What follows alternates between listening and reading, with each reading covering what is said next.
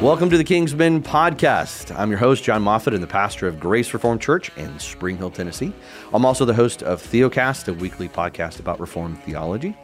And on this podcast, we're trying to help explain what does it look like to live in the kingdom of God for the King and enjoying all of his benefits while we await his return. And that is where we're going to pick up this week as well. One of the aspects I love about this podcast is um, I want to help us find the true and sincere rest that our King offers. And there are warning passages that that are literally red flashing lights that say, "Beware," because this will trip you up. Right? Um, you know, I think that when you go, I use this illustration on Sunday, and I, I got it from another pastor. But when you go to a zoo, you're there to enjoy yourself. That's really why you're there, right? To see the sights.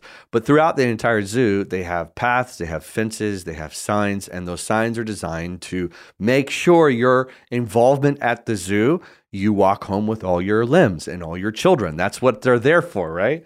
Uh, and so when you walk over to the lion's den and you see the right there, don't feed the lion, or it says, don't put your fingers in the cage, or the big sign, don't go in the cage. Why? Because of the danger that is lurking for us. Uh, now, we often live our life this way, as if we're in a zoo and everything's, uh, as long as you follow the rules and you stay on the path, and there's no danger and you'll be fine. Well, if you're dumb and you're a criminal, then there's danger for you. That's not how this works. Not, not at all. Uh, because the way in which the Bible describes our experience of the Christian life is that we're constantly living in danger, so much so, God wraps this in bubble wrap. He calls it the spiritual armor of God, which we're going to get into soon. But what I want to talk about is the realities that we live in, uh, kind of continue the conversation. That if we were to use that entire scenario, being at the zoo, there is no cage for the lion. There is none. He's out. He's out the cage, and there's signs everywhere saying "Beware," because there is lurking behind every bush and behind every building the potential of you being taken out. You know, taken out. Listen to his roar. Watch for his. You know, it, this is the language that Peter gives to us. And um, unfortunately, we don't understand what he's doing, and therefore we don't understand the influence of it. As the title of the podcast says, Satan, the first influencer, this is something that I've been trying to track down, uh, not trying to use a pun there with animals, but I've been trying to research and understand from a biblical standpoint of how is it that Satan influences us. We don't, we don't really um, I think contemplate that very often. We think that, um, well, you can't talk to me, or you know, I'm not, I don't have a demonic possession. We don't know what to do with it, which is a great tactic of an adversary, our enemy, is to make sure that you don't know where he's at and you don't know what he's doing as long as you're under his influence. Uh, the Bible has a lot of warning passages and it, it, explains the differences between godliness and worldliness. And both of those words, unfortunately, are kind of a bad taste in our mouth. We hate worldliness, but we don't really know what it means. And godliness, we cringe from that because of unfortunate legalistic backgrounds for some of us. Or it's been used in a, hip, a hypocritical way where people judge us for things that they shouldn't be judging us. And so when the Bible talks about these words like worldliness, um, that if you are a friend of the world, you're an enemy of God. We don't even know what to do with those passages. So I want to give a, a great definition that I read recently by David Wells, and he described worldliness this way. He says, Worldliness makes sin look normal, and righteousness seems strange. Now, this makes sense because really he's given the explanation of Jesus when he says, If the world hates you, it hated me first. Why? Because I'm exposing one, to the religious elite, I'm exposing the falsehood of their religion. And to the sinner, I'm exposing their sin because I am the righteousness of God. I am God. And so he says, Don't be surprised if you live by my name and you uphold my righteousness that the world's going to hate you, right? It's going to. So, with that in with that in mind, I think it's important. There are stark warnings against the difference between you can't live in both worlds and have both worlds affirm you. It can't happen. So, I want to look at this as an example in uh, the book of James, something I preached through recently. And this is also related to a sermon I had preached recently. We'll put it in the notes as well on living with spiritual eyes in this world. If we are in danger there is something lurking and it's influencing us. The question is, how is it influencing us? You know, the title of it saying that Satan is the first influencer. Well, Satan influenced Eve right? And what did he use? He used logic and he enticed her flesh and he enticed her pride that she could become like God as powerful as he is, right? Well, this same tactic is still being used. Often we don't know how to answer the question, how is Satan influencing us? James assumes he is because he says resist him, resist Satan. So, how do you resist Satan? Is the question right? Eh, there has to be a way in doing that. And when you look through all of Scripture and even in modern day life, Satan uses people. That's what he does. He influences people who then influence people. If you know anything about um, debt or about the internet, we live in Nashville, and in Nashville, Dave Ramsey lives here. And all I have to say is uh, debt is bad. And I say, who said that? You know, and the most famous person in our day, everybody would say Dave Ramsey, especially here in the Nashville area. Well, Dave never personally told me that. Dave and I have never had a conversation. I've never met him. But there's the influence of what I've heard him say, right? And that is the same way in which uh, Satan, Lucifer, has influenced people throughout thousands of years. And that influence is enticing our flesh, it's, it's drawing us towards worldliness. Here's an example of worldliness in our day. Remember the quote it's to take that which is sinful and make it normal, and that which is righteous and make it strange. Let's just think about intimacy before marriage. That's normal. It's normal in music, it's normal in entertainment, it's normal in social media. People living together is in union as if they were married but are not is a direct violation of Christ and uh, of, of scripture.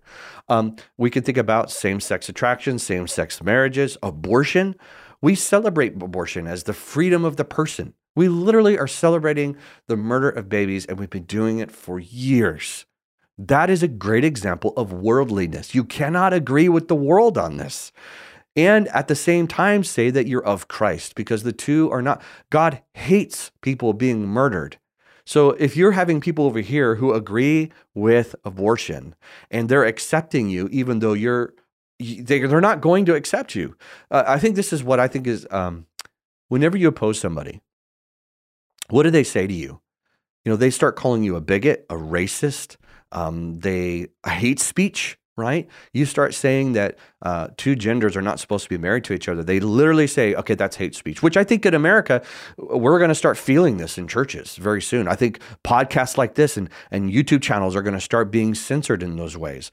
Why? Because righteousness is seen as strange. We would say that's righteousness, and they would say the opposite. And they were they're taking sin and they're making it normal.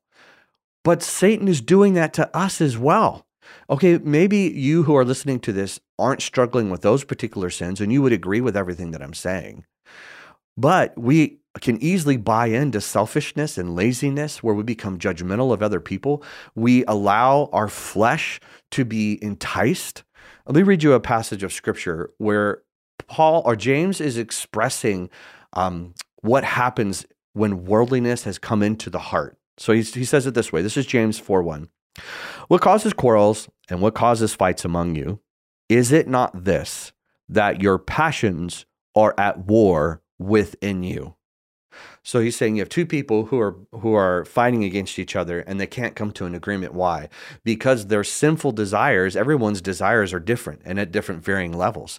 So there's nothing that unifies them. The first three chapters, James has given them a lot of reasons why Christ can uni- unify them in the way that they spend their money, their time, and the way in which they treat each other. It's like you should not be creating a caste system within the church. So now he's dealing with it and saying, Do you know why you're fighting? He goes on to say, You desire and you do not have. So you're desiring something you're not supposed to have. That's his point. That's worldliness, right? So you murder, you covet and cannot obtain, so you fight and you quarrel. You do not have because you do not ask. And when you do ask, you do not receive because you ask wrongly to spend it upon your passions. So this entire influence is that what would be opposite of Christ, right?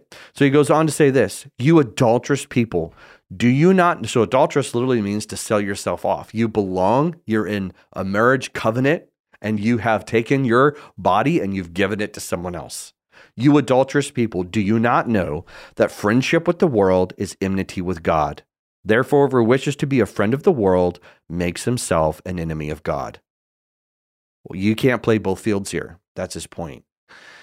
Um, what what James says next to me has been helpful because he explains where this comes from. Okay, he explains how this happened. Do you suppose it is not to the purpose that the scripture says he yearns more jealously over the spirit that he who has made to dwell inside of you, but he gives more grace. I love this, right? He gives more grace. He uses grace as the motivation for repentance, not fear, not dread, but he gives more grace. Therefore, it says, God opposes the proud, but gives grace to the humble. Here it is. Please come back. Please repent. Turn away from these passions. Turn away from this worldliness. Do not be a part of this. And it's because of grace that you can do this. But how did you get here in the first place? It's because you decided to submit to Satan and not to God. Listen to the verse. Submit yourselves therefore to God, resist the devil, and he will flee from you. The reason for the quarreling is the influence of Satan. That's right there in the text. He's like, if you can resist the worldly ideologies, the world's influence that's causing your passion within you to war against others, and you submit to the grace of God. I love this. He says, but there's more grace, and that's what you're submitting to. You're submitting to a gracious and kind and loving, merciful God, not out of fear, right? But out of the joy of being set free from these passions that don't benefit you. I, this is what I think is fascinating about sin it never advertises its um, punishments, its consequences. It never advertises its consequences. You know, you see medication advertisements on TV, and here's all the side effects. Satan doesn't go, here, go uh, be unfaithful with your wife. And here are all the consequences. He never, he never says that. He, and he says, it will feel good and she will love you and she will care for you. And it's all the lies of the benefits over and over again, but never the consequences.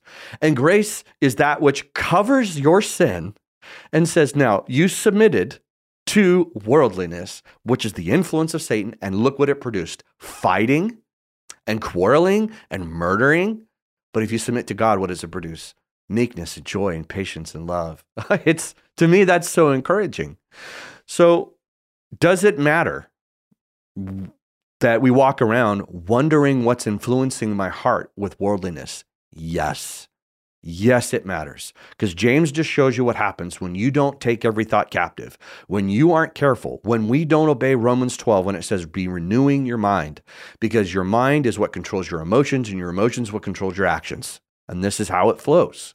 So when he says submit yourself, that means, uh, just to be frank, when you look at scripture, if you're submitting yourselves to God and his word, you're going to be seen as strange. This is the quote from uh, Wells, right? Righteousness seems strange.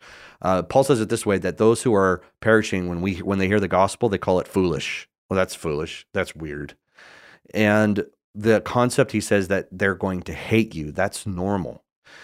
What you have to look at it is that these are caged animals who are starving and have no idea what they're doing, and you're the only one who's free. Now, you can be taken out by that same animal that caged them, or you can continue to submit to God, being set free from that, and be able to then set them free from their cage as well. And no one can do that if they're first imprisoned themselves. They can't. And so this is why we have to constantly be submitting. I love that word submit now. Before, you know, I don't like the word submit. Nobody likes the word submit. You know, even when Paul says wives should submit to their husbands, we're like, ah, you know.